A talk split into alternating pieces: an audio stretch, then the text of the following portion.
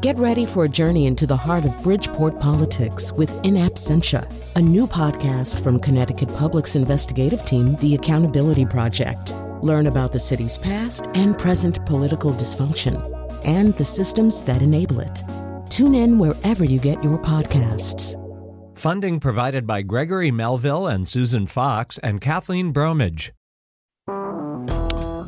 Hello, hello. Uh, welcome to our show. This is one of these shows where if the show itself is as much fun as preparing for the show has been, then we're in for a very good time here. Uh, we are going to devote the entire show today to one guest. Uh, M. Leona Godin is a performer and the author, she's a performer and writer, and specifically the author of There Plant Eyes. We'll explain the title to you at some point. Uh, There Plant Eyes, a personal and cultural history of blindness, as the subtitle suggests. It is part memoir and part kind of cultural analysis. Uh, and so she is joining us right now. I'm excited. Uh, M. Leona Godin, welcome to our show.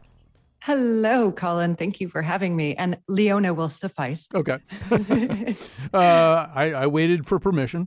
Um, yes. so, um, I think we should just begin with a, a, little bit of your own personal story. I've been thinking a lot this summer about how time and narrative kind of move in circles. And if I if I have this right, I, I think it's true that you found out that you, as a child, that you were going to, going to progressively lose your sight in the same building in San Francisco's Presidio where the work is done these days by George Lucas, one of the yep. many auteurs whose depiction of blindness you would have to grapple with uh, as you began thinking about culture. Do, I, am I more or less on the mark there?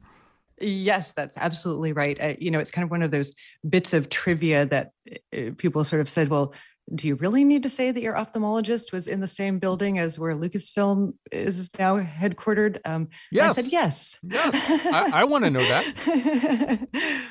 And so we should explain a little bit more. You appeared yes. at that time to maybe simply need some kind of correction. Uh, people did not, nobody understood at first what was happening to you. Yeah. Um, I, so I was 10 years old and I suddenly couldn't quite read the writing on the blackboard. There were blackboards back then, and um, so it just seemed like a you know a simple need for glasses. So we went to the optometrist, and they just couldn't bring my vision back down to normal. So maybe I had 20/60, something like that, very very minor, and uh, that set off kind of a series a series of eye doctor appointments where they sort of started making stuff up, you know, because they couldn't figure out what was going on. So they said things to my mother and I like, "Oh, well, maybe her eyes are growing too fast for her body," or, or I could have that backwards. It could be my body was growing too fast for, for my eyes. But uh, and then we finally find ourselves, uh, you know, kind of face to face with the with the head of ophthalmology at uh, well where lucasfilm is what used to be the letterman army hospital. And uh, he, he, he was so frustrated at not being able to diagnose that he said uh, well maybe she can't see because you've been taking her to so many eye doctors. So so finally i guess you know my mom sort of was starting to get nervous. This was maybe a year or so and uh, he finally took another look and saw the beginnings of retinal degeneration which at the time was diagnosed as rp retinitis pigmentosa. Um, since then it seems like it's a little bit more confusing than that. I i lost my like a little bit of my central vision first um, rp typically uh, you lose peripheral vision and then you kind of move into having tunnel vision. So i kind of lost a little bit out of the center of my sight. And so that made it very difficult for me to read normal sized print by the time i was like a mid teenager and i couldn't really recognize faces all that well and a little bit of night blindness. But that's how it lasted for for many years. Um, so i looked perfectly normal whatever that means um, uh, for for many years so i had to do a lot of explaining back then uh, that i couldn't see well right so and and you know and in a way your your own progression uh, towards a nearer to total loss of sight, but not a total loss of sight, um, is it kind of mirrors one of the central arguments of the book too, which is that blindness is not a dichotomy; uh, it's a continuum. Exactly right. So I wanted to have that, um, yeah, be sort of physicalized in my own experience. Um, I am maybe for the last five or 10 years, I've kind of said, well, yes, I'm totally blind. I'm a totally blind person. I have still just the teeniest bit of light perception. Um, but most of my life has been spent somewhere along that continuum. And many blind people, the, the vast majority of blind people that you might see, you know, with a white cane or a dog, have some vision. Um, it's really quite rare to um, well first of all to, to be born totally blind is is really rare. Um, and then many of us don't lose complete vision until later in life. Um, yeah so it was important for me to show that because it kind of breaks apart the dichotomy that you either see or you don't see. Um, and that i meant it in the book i mean it to be both literal and metaphorical Right, and we're going to circle back to that uh, later on because I think it comes up in an interesting and semi-offensive way. Uh, Ooh. and uh, we, well, we can we can no, we can do that right now. Actually, we, can, we I'll skip I'll skip around in my my my plan. You know, I mean, I think it comes up up also because you've experienced this. There's this bizarre thing that people do uh, where they say he or she is not really blind. There's there's a whole school of thought that Stevie Wonder is not really blind. Uh, there's this famous story about a guy in a literary salon who didn't believe Ved Mehta uh, was blind. You probably know that story. Uh, and mm. and you in the course of thinking, I believe it was a detergent commercial or something. It was something having to do with laundry, right? It was maybe even a little more distasteful. It was a, I'm sorry. I mean, they've been so good to me, but it was a pharmaceutical commercial. I, see, I've seen your demo reel, so I haven't seen the whole commercial. I just see you walking downstairs with a laundry basket. Oh, I know, because I'm doing laundry. All of my yeah. friends are like, really? How did you get cast doing laundry? Yeah. That's not you. So, but, but so people, people got up on YouTube comments or something like that and said, she's not really yes. blind. Yeah, it was even more strange. It was it was so adamant. You know, many exclamation marks of people saying things like, uh, "This is an actor. They need real blind people." You know, as if being a blind actor doesn't compute in people's imaginations. You know, it's like you're either one, you're playing blind, or you know, or or you're you're not blind. So. um yeah. or or you're blind and you're not an actor or something that that, that those two things don't go together so yeah and and it, and it happens to people on the street. I, my my very dear friend andy slater who's a sound artist you know and my friend jim knipfel all of us at some point having some sight. But this thing of, of people saying you don't look blind or you're even more accusatory right? You're not blind like you're faking blindness which seems to me so strange you know why Right. Why would you want to fake blindness? It's, it's hard to see what's what, all it's cracked up to be. Right. um, yeah, it's hard to see what Stevie Wonder's incentive would be. But, you know, I don't know exactly how blind Stevie Wonder is. Maybe he does see shadows or things like that. I mean, people like come up with these sort of weird proofs. You know, uh, mm. it just seems like a very strange obsession for people to have. Um, well, so, but and I and that's why I, I, link it anyway to that notion of a continuum. You know, w- yes. What if somebody you know can see a little bit, and so he knows enough not to smash into a piano or something. Um, so. Uh, I want to talk a little bit about one of the really fascinating concepts uh, in this book, and it's it's uh, this idea of ocular centrism. This notion, and it's one of those things. The only thing I can analogize to in my own life is that I'm left-handed, and I notice everything that doesn't work for left-handed people, and I I I notice that John Stewart is left-handed. I'm, if you're watching a movie with me, I'll go, he's left-handed. That, you know. Um, right. But I, I, think if if you're blind, you notice how much of our language and thinking and kind of uh, kind of hierarchy uh, is is tilted towards the optic sense. Yes, absolutely. I mean, our our entertainment our learning uh, you know everything is is sort of focused in on the visual. And i should pause here for a second and say being visual is not the same as being ocular centric so mm. when i say things like you know fight the evil empire of ocular centrism i'm not asking for people to pull an oedipus and you know like poke out their eyeballs or anything. Um, it's really about realizing that even if you are visual um, you have to accept or I would like for people to accept the fact that there are other ways of being in the world. So, um, you know, it's a difference maybe perhaps uh, between being a white person and being a racist. You know, I mean, realizing that just because you're a visual person doesn't mean that there aren't really wonderful ways of being in the world that that aren't visual. And I think um, one of the ways that it shows is because so many of us who have had vision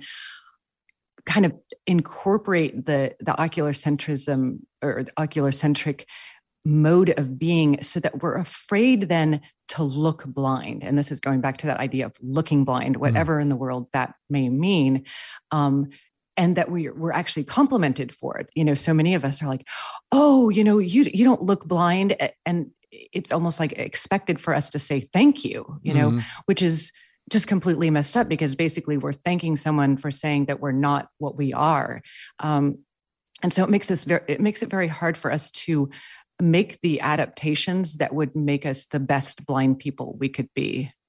Um, but but it, it is, you know, when you just sort of look at our language and our way of depicting things, I mean, seeing is believing, you know. Yes. Tr- truth is very heavily connected with lamps and beacons.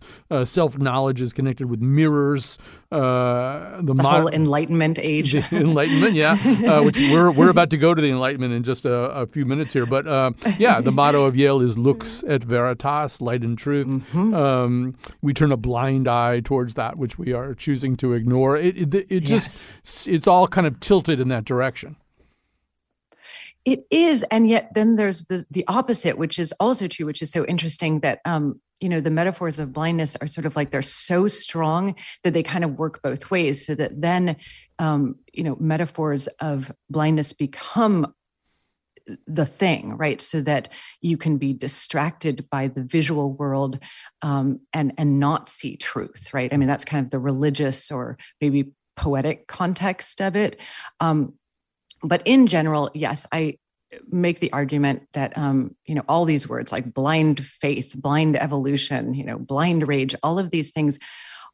Are, they almost have no meaning. It's almost like a rhetorical use of blindness that that is maybe connected with unconsciousness, and I do feel that there is some danger there. Um, a lot of blind people would not agree with me on this one. You know, like let's fight the social ills of discrimination and ableism, yes, but who cares about language? But of course, as a writer, uh, I do care, and it seems if if you're constantly you constantly using blind as a as a negative, um, then how can we as blind people kind of uh, adopt it as something that is part of ourselves that you know we're not ashamed of you know uh, being blind is is part of who i am like being a woman is part of who i am i mean it's it's kind of like it'd be very hard to think about what who i would be without it you know hmm. So uh, let's. Uh, we, I'm, and I apologize. We're gonna have to speed date through a lot of stuff here because there's like so much in the book, and I really want to cover a lot of it. So I apologize for just zooming over to something else. So I do. I want to go to the mid 18th century, mostly in France. Uh, and I want to talk about three things that happened. They're all kind of linked and significant in an interesting way. The first one I want to talk about is we have like the first cataract surgeries uh, uh, are beginning to be done in Paris. It's uh, Jacques Daviel. Uh, I think in London it's Samuel Sharp. And it turns out that the restoration of eye function and sight, as we understand it, are not the same thing. And this is kind of our first opportunity to find this out. Maybe you can say a little bit more about that.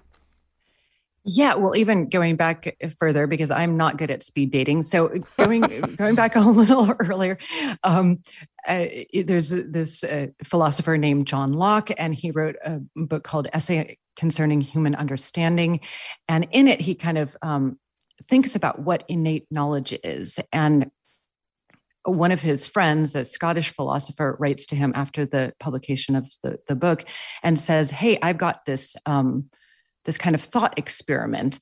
And his name is uh, and it, and his thought experiment came to be known as the Molyneux man. So the idea is um, if a man was born blind and able to distinguish a cube from a sphere by touch, if he suddenly regained sight, would he be able to distinguish these same objects by sight alone?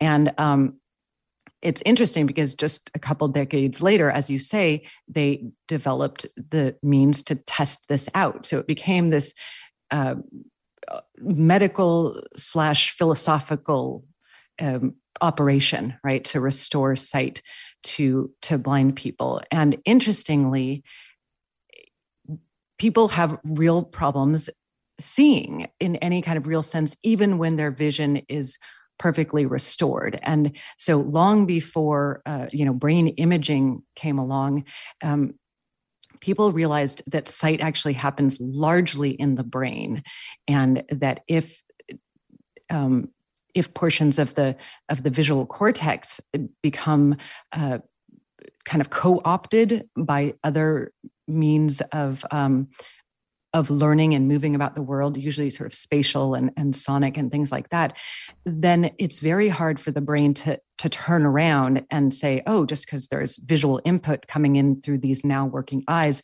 to actually make any sense of it. Um, so, yeah, it's interesting because you can be you can have perfectly functioning eyes and still not be able to see. Right. So not only cube versus sphere, but I think that, wasn't there a young man whose sight was restored, but he couldn't just by looking tell the difference between his cat and his dog. Yeah, and it's funny because this is like reiterated um, in Oliver Sacks tells a story hmm. of of a man named Virgil in one of his essays called "To See and Not to See," and uh, the same thing happens. He would sort of have to like pick up the cat, pick or go and pet the cat, pet the dog. They were both black and white, so he could sort of make them out as blobs or not even blobs, but as shapes that didn't have meaning to him yet. I guess that's maybe the best way of explaining it. So, yeah, not just not being able to see a cube from a sphere, but not being able to make out much of anything at all.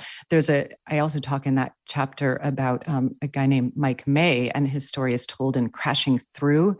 And, um, you know, it's so fascinating because he he basically says I could I could pretty much catch a ball on the run. I could I could see colors instantaneously, but he had been blind since he was three and regained his eyeball functioning, I guess, um, when he was in his 40s.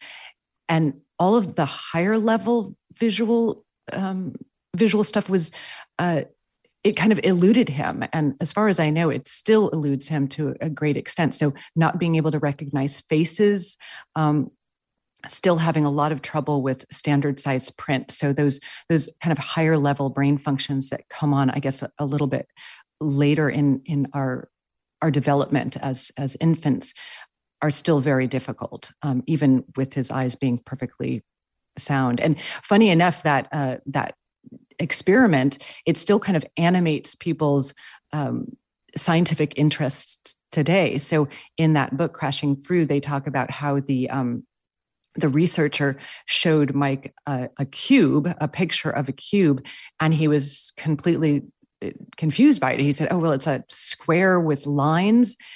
And then she set it in motion, got it to spin. And then he said, Oh, it's a cube. Mm, so, I mean, just fascinating about how our brain works, right? All right. So we have to move from there, although I would like briefly to claim William Molyneux for Ireland. Um, um, but he's born in Dublin. Is he? Yeah, yeah.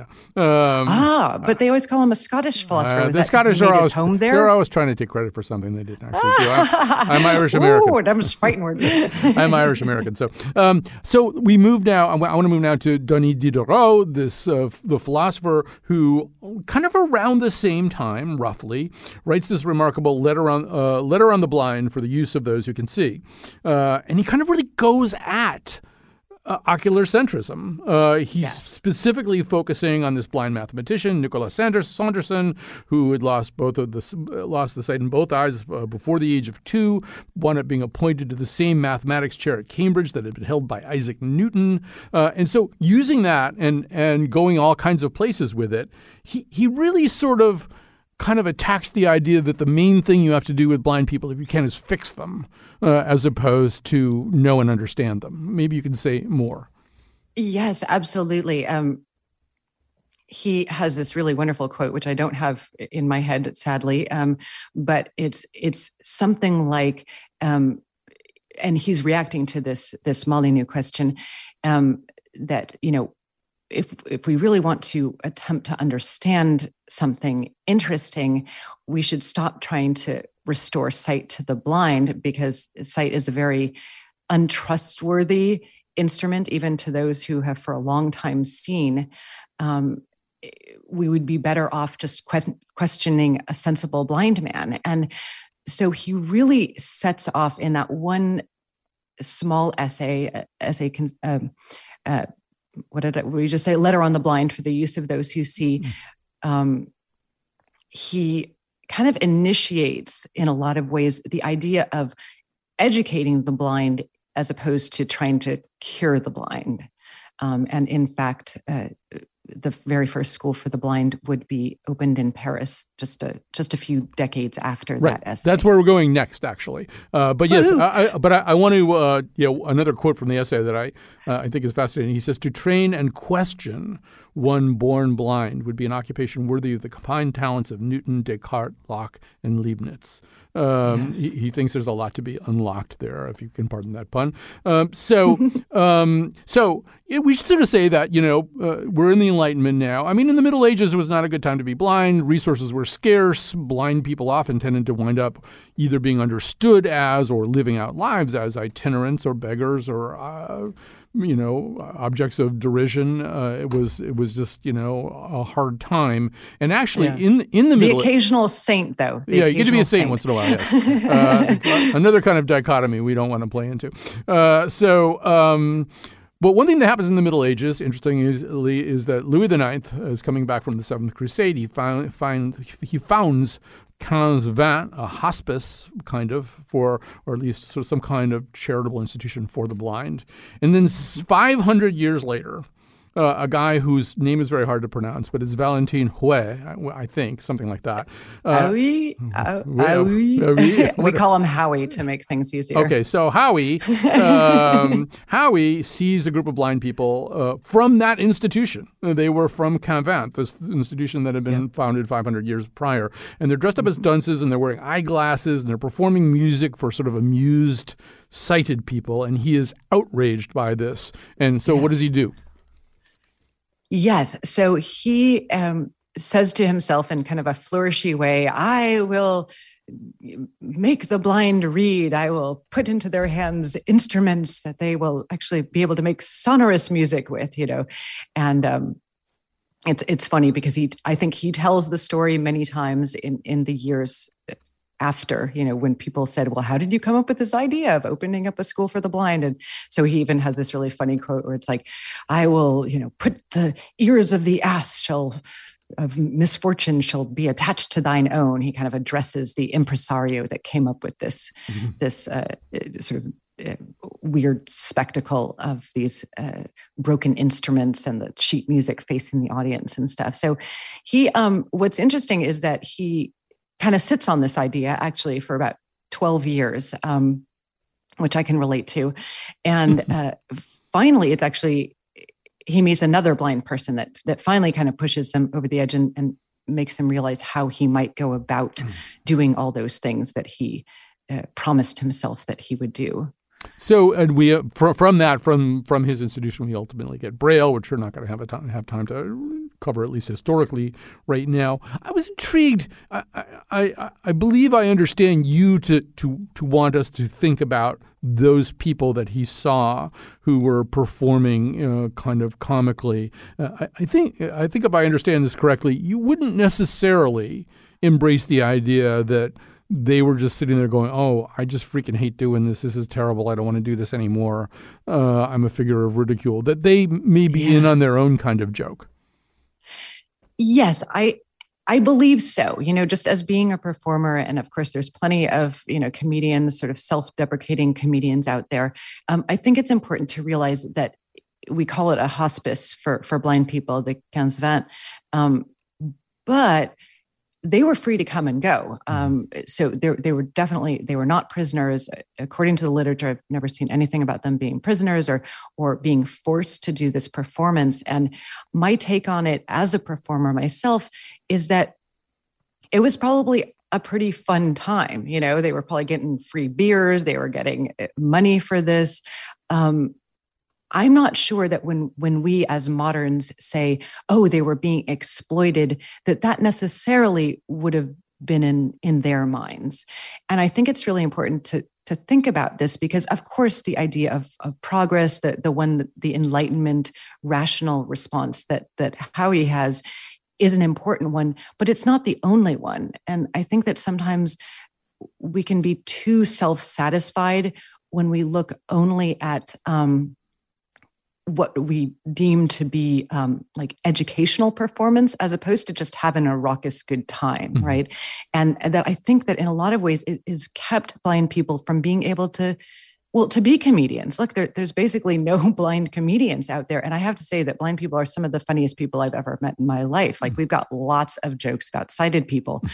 Um, but um, i think that people are afraid to laugh at blind people in our era so much that it actually kind of keeps us oppressed in a, in a different way you know mm. maybe not equally as bad as not being educated but of course at that time poor people generally speaking were not they were just beginning to be educated you know mm. to, to think about educating poor blind people i should say that there were always exceptions right if you had eh, some genius if you had money behind you there were always like a singular blind person that would kind of rise above the rest, and that includes, say, a Nic- Nicholas Saunderson.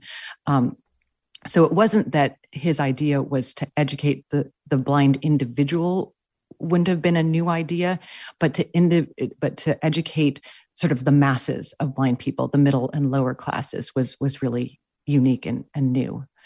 All right, we're going to pause here. Uh, we have to take a very quick break here. We're talking to Leona Godin. The book is There Plant Eyes. I promise in the next segment you will know what that uh, title comes from A Personal and Cultural History of Blindness. We'll be back. Yesterday, when alone with just my tears,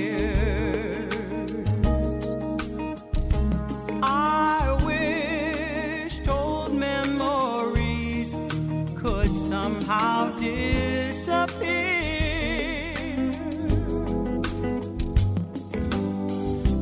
Then today, as if a miracle touched me.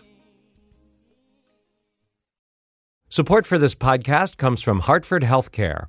Elevating Health is funded by Hartford Healthcare. ECMO is a leading edge, life saving treatment for patients with cardiac or respiratory failure. Dr. Jason Gluck, director of the Mechanical Circulatory Support Program and Emergency Cardiac Care at Hartford Hospital, explains what it is. So ECMO stands for extracorporeal membrane oxygenation, outside the body oxygenation of blood. It's a life support technique that's used by highly sophisticated medical systems for patients with severe heart or lung failure. The technique involves removing blood from the body, oxygenating it, and then returning it back. ECMO procedures happen in the ICU, but not all hospitals are equipped with the necessary technology and staff.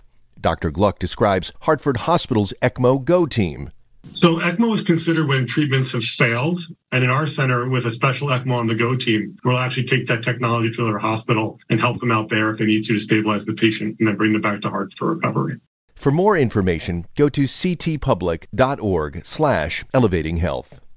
All right, welcome back. Uh, I'm talking to Leona Godin, author of There Plant Eyes, A Personal and Cultural History of Blindness. Um, so uh, we got to do some literature here. Um, and uh, if we're going to do literature and we're going to do the notion of the blind bard, as you say, it all starts with Homer, who ironically may or may not have existed. But but tell us how Homer p- fits into your your thinking. Yes. Well, um, so yes, it, we don't really know if uh, Homer existed as an individual, and we surely do not know if he was blind. But the idea of Homer existing has been extremely powerful, um, and it's connected with not only blindness, but also a kind of a pre literate age, so that the possibility of a blind bard makes a lot of sense before the poems were, the Iliad and the Odyssey were written down. Um, and so most of our ideas about the blindness of Homer and the possibility of a blind bard comes to us from centuries before the, the poems were written down. And there is in the Odyssey, there's a blind bard named Demodocus, whom uh, Odysseus finds in, in the, the, the Phaeacian court of King Alcinous. And so we, we have this picture that's so vividly drawn of the blind bard who is kind of led around and, and given, uh, you know, his, his seat, his seat of honor and his lyre is kind of hung up behind him. And um, he entertains these lords and ladies but that's really what we're going on right the idea of the blind bard that that is attached to the idea both of um, poetry being literally musical at that time, and also the idea that if you're blind, um, you might have kind of a more direct communication with the muse, with the gods. And uh, so it opens up the possibility of um, divine compensation, of the idea that maybe you might actually be a better bard, a better poet if you can't see, if you're not distracted um, by the visual world, which gets kind of played out in in uh, Greek philosophy and also into into Christianity. I, I, make the argument as well that idea of not being distracted by the visual world and mm-hmm. being ha- able to have kind of a direct line uh, to poetry on the one hand or divine knowledge on the other. Yeah, I mean, I think we do know that whether Homer was Homer or not, we're talking about a less ocular centric world in certain ways. It's a it's a world in which culture is much more oral rather than visual. Uh, it's memorized and spoken, uh, and probably somewhat rephrased with every iteration. And that notion of hearing something and memorizing it is so fundamental to culture at that moment that uh, well, Mnemosyne is the goddess of memory. She's the mother of all of the muses. Uh, you know, you, you get this idea that you have to be able to just remember stuff uh, to yeah. to be artistic and cultural, uh, and and which is yeah, I think begins to disappear the more that print uh, and and writing take over. Uh, because you don't have to memorize as much stuff if it's all written down. Hey, can, I, I don't want to cut you off, but I also don't want to miss too many things that I want to talk to you about. So, could, you got it. Could we jump over to that idea that you were just evoking? There's the there's that idea that okay, so if if a bard is blind, or if a prophet or a seer is blind, that person may have access to a muse, or that person may have access to uh, uh, maybe some kind of divinely or supernaturally derived power. So culture starts to become full of things like this. I'm gonna we're gonna play a little clip from the 1973 film "Don't Look Now," in which Hilary Mason plays a blind woman. She plays her with that very sort of fixed stare, that kind of doll-like mm, blind face. Blind face. That's what you call it. Yeah. Uh, and so uh, here she is. Uh, um, uh, she and her sister are talking to Julie Christie, a woman whose daughter, uh, very young uh, daughter, has died. You're sad. You're so sad, and there's no need to be. My sister's psychic. She wants you to know. I've seen her. And she wants you to know that she's happy. I've seen your little girl sitting between you and your husband, and, and she was laughing. There's something very disconcerting about that whole scene, and there, I think there is a, an othering uh, uh, of a blind person in that scene. There's something spooky about it, but it also, boy, it has some very, very long roots, right? Oh my goodness. It's funny because I'm like, oh my God, it's a blind movie that I missed somehow. so I that definitely would have been in the book. But um I have many examples of that sort of thing. So there we have the archetype of the blind seer. I can I, am I'm, I'm going to take a stab in the dark there, right? Yes, I think that's the absolutely the blind prophetess at work. Um, giving some comfort, perhaps a little bit spooky comfort. Uh, but of course, yes, that's connected with the blind poet. But of course, it gets a, a reworking, especially as we know it in, in the like fifth century Athens uh, tragedies like Oedipus, right? And specifically, the blind seer is always Tiresias. Um, can, can I set you up here with a little Tiresias? We have uh, we, I've got Jeffrey Wright uh, reading the part of Tiresias from, from Oedipus Rex. Uh, uh, this will kind of set you up for your discussion of it. Go ahead, Cat. How terrible it is to know when in the end knowing gains you nothing. I see that your words will lead us down the wrong road, and I do not wish to follow you there. And since you have made light of my blindness, I say that you are the one who is blind. You cannot see the evil that surrounds you, the iniquity within your home. You should obey your own decree, and from this moment forward, turn away from me and these people and never speak to us again, since you are the unholy contagion plaguing this land. You will be ground down to powder, and no man will suffer as savagely as you. So Leona, I mean, uh, uh, yeah, and Oedipus is sort of the the perfecta of this. He taunts Tiresias for his blindness. Mm-hmm. Tiresias says, "Well, you're going to be blind someday." Uh, that absolutely does turn out to be true. Um, so, so, so, yeah, flesh that out for us a little bit more.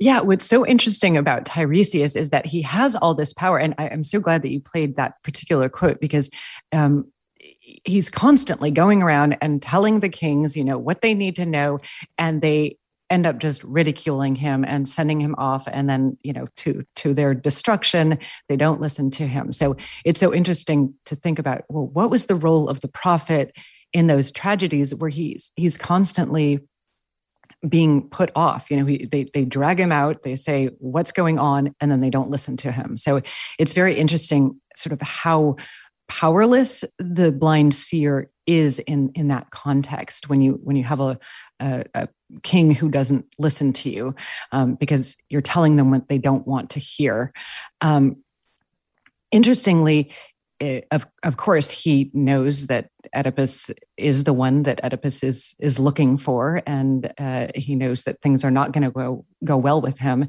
And in the end, Oedipus gouges out his eyes very famously.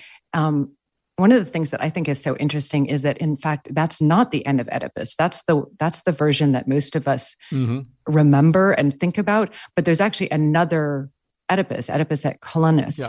and um, and there he becomes the seer. Um, the one that can, gets kind of lifted into the bosom of the gods and there's no tiresias there right so then oedipus becomes his own his own seer once his his eyes are poked out so it's this kind of infinite reversal, which is another thing that that you were hinting at in the beginning. This dichotomy of even if um, blindness equals uh, ignorance and uh, sight equals knowledge, the metaphorical reversal of that is maybe not even any more helpful for blind people in the real world. You know, even if it's a more um, attractive hmm. thing, you know, to be a blind prophet or poet, um, it still has that same um, binary structure right because mo- life very mo- difficult. most of us live in the middle ground and that's where you know most of us yes. want to live. We don't want to live out on the extremes or the poles.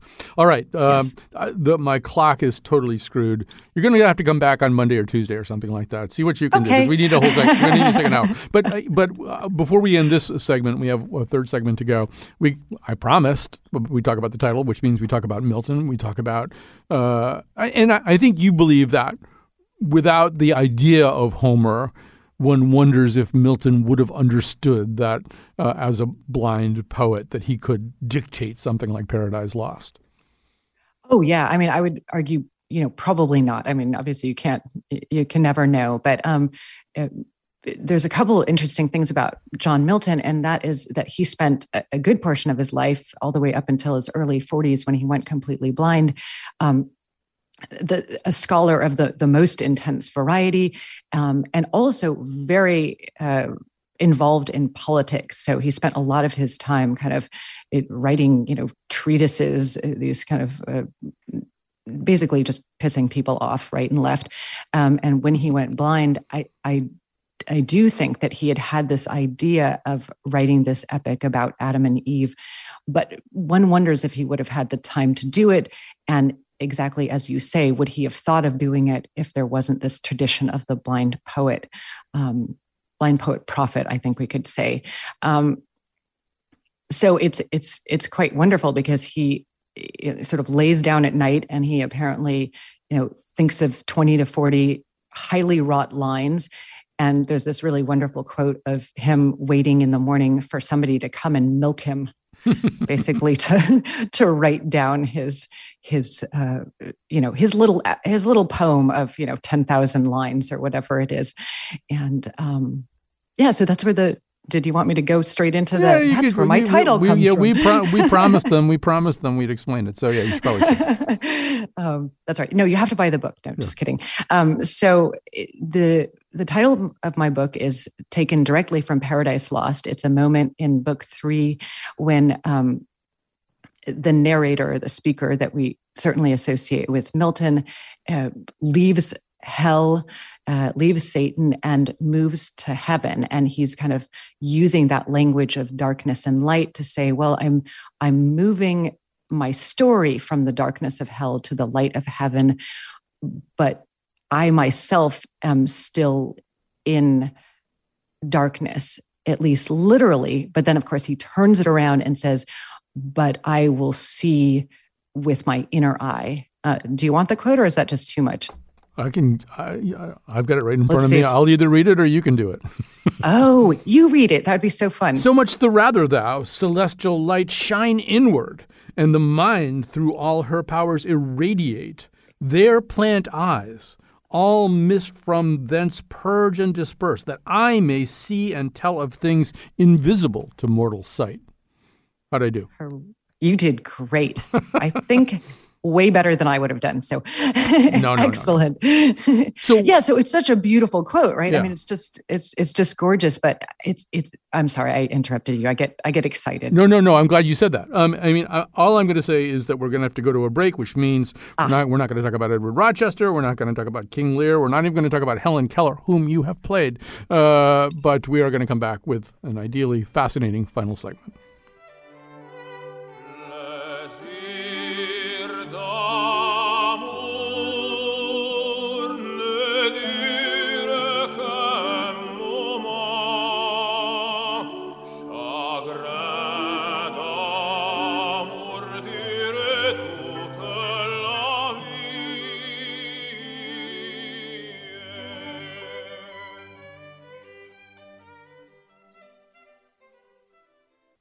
I have to very quickly thank uh, Cat Pastor. She's the technical producer of this show, the one making everything happen the way it's supposed to. Um, she's the reason one sort of firing off those clips and music. I should say quickly about the music. The producer of this show and I, Lily Tyson, went back and forth a little bit, but I ultimately decided yes, everybody that you, every, all the music that you hear on the show as we go out of segments is, well, the, the first one was by Stevie Wonder and mm-hmm. Diane Schuur, a, a, jazz singer who's kind of made a habit of doing duets with uh, other blind performers, Stevie Wonder, Ray Charles, uh, and um, uh, Jose Feliciano, too. Uh, and uh, you just heard Andrea, Andrea Bocelli. At the end, you're going to hear uh, George Shearing. It just seemed wrong not to use that music as we discuss this topic. Thanks to Lily Tyson, who's kind of guesting for a while as a producer for us during the summer. She brought this idea to me, and it's a wonderful idea. I'm thrilled to be able to do it. We are talking to Leona Godin, the author of There Plant Eyes, a personal and cultural history of blindness. You now know what the title means. So I wanted to bring up this idea with you. I'm going to take us a little bit out on a limb here and just, you know, I've I've been, been thinking for the last three or four years that we might be kind of rounding a curve and, and heading back a little bit to the time of Homer. And w- what I mean by this is audiobooks are in the midst of a huge boom. I mean, the, the, the market grows like by 25% a year. Pod, everybody has a podcast. Uh, that's what you hear. Well, if everybody has a podcast, that means everybody is dealing with creating and, and consuming a purely uh, audio medium. Um, radio drama seems to be coming back. We we play a show called Playing on Playing on Air, which is plays, short plays that are are done sheerly uh, as audio. I mean, I think you could argue the public radio with this kind of diversity of programming and going back to a Prairie Home Companion. There's a way in which I, I think maybe we're a tiny bit less uh, less ocular centric, Leona. Is that possible? That's such a good point. I, I You know, just for me um, personally, about especially about the audiobooks. Uh, I mean, this is an amazing turn of events. You know, I remember getting books on tape when I first um, got some help finally eh, back when I entered City College of San Francisco, and I had these really unsexy plastic boxes of cassettes um, that would sometimes, you know, get twisted around and turn into spaghetti and stuff of of books and um and I was so ashamed, you know, mm. I was so ashamed that I had to read this way.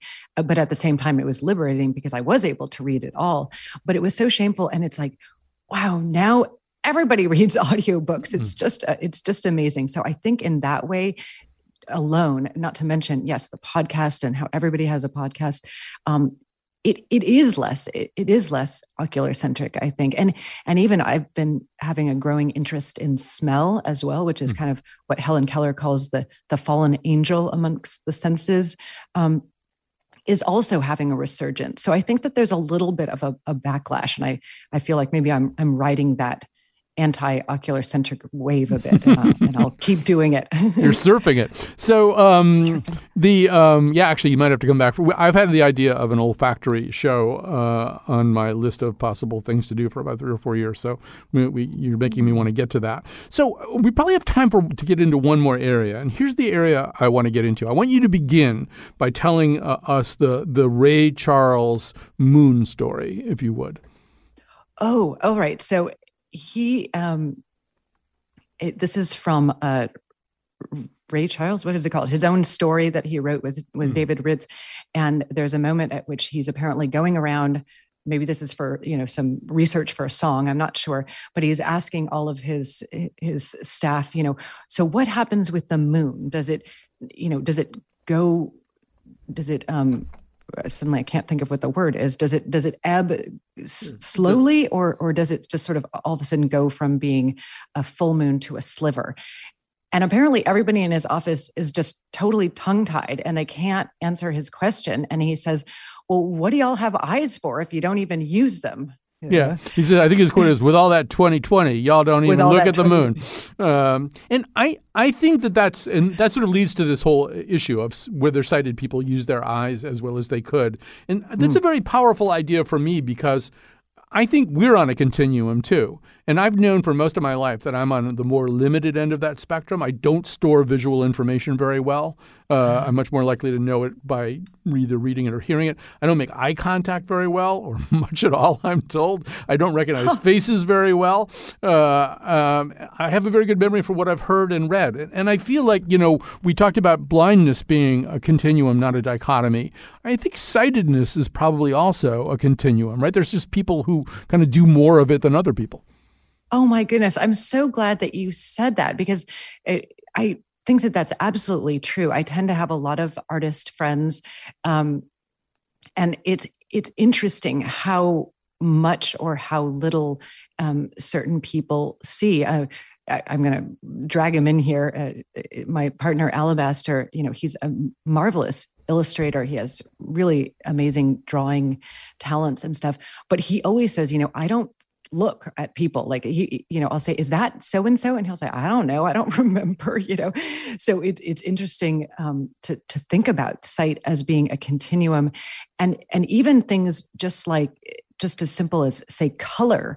People have completely different opinions about what a color is and i spend a little bit of time thinking about that as a blind person because you'll ask somebody what a color is uh, what color something is and one person will say one thing somebody else will say something pretty different. Um, and i realized well what is that about? Is that about language or is that about you know your color receptors in your retina? Is is is it about um, just being more attuned to the to the differences maybe you're an artist and you and you use color to a much more nuanced way so i think you're absolutely right that even if you have eyes, you still need to train them. I mean, that's that going back to that whole Molyneux mm-hmm. thing is that, you know, vision happens in your in your brain. And so having 2020 vision doesn't mean that you see everything. And of course, now people are really realizing that even um, you know everybody put so much weight on eyewitness accounts for so long and people are just wrong dead wrong and it has nothing to do with the you know the ability to see but it's yeah that ability to remember faces, also the fact that humans are storytellers. And so once we start telling ourselves a story, we can make a criminal out of anybody, right? Mm-hmm. Well, the color thing is fascinating too because we can get back to Homer. There's this whole question of the wine dark sea, which is maybe his yes. most persistent uh, trope, you know. And the sea is not really the color of wine uh, for the most part.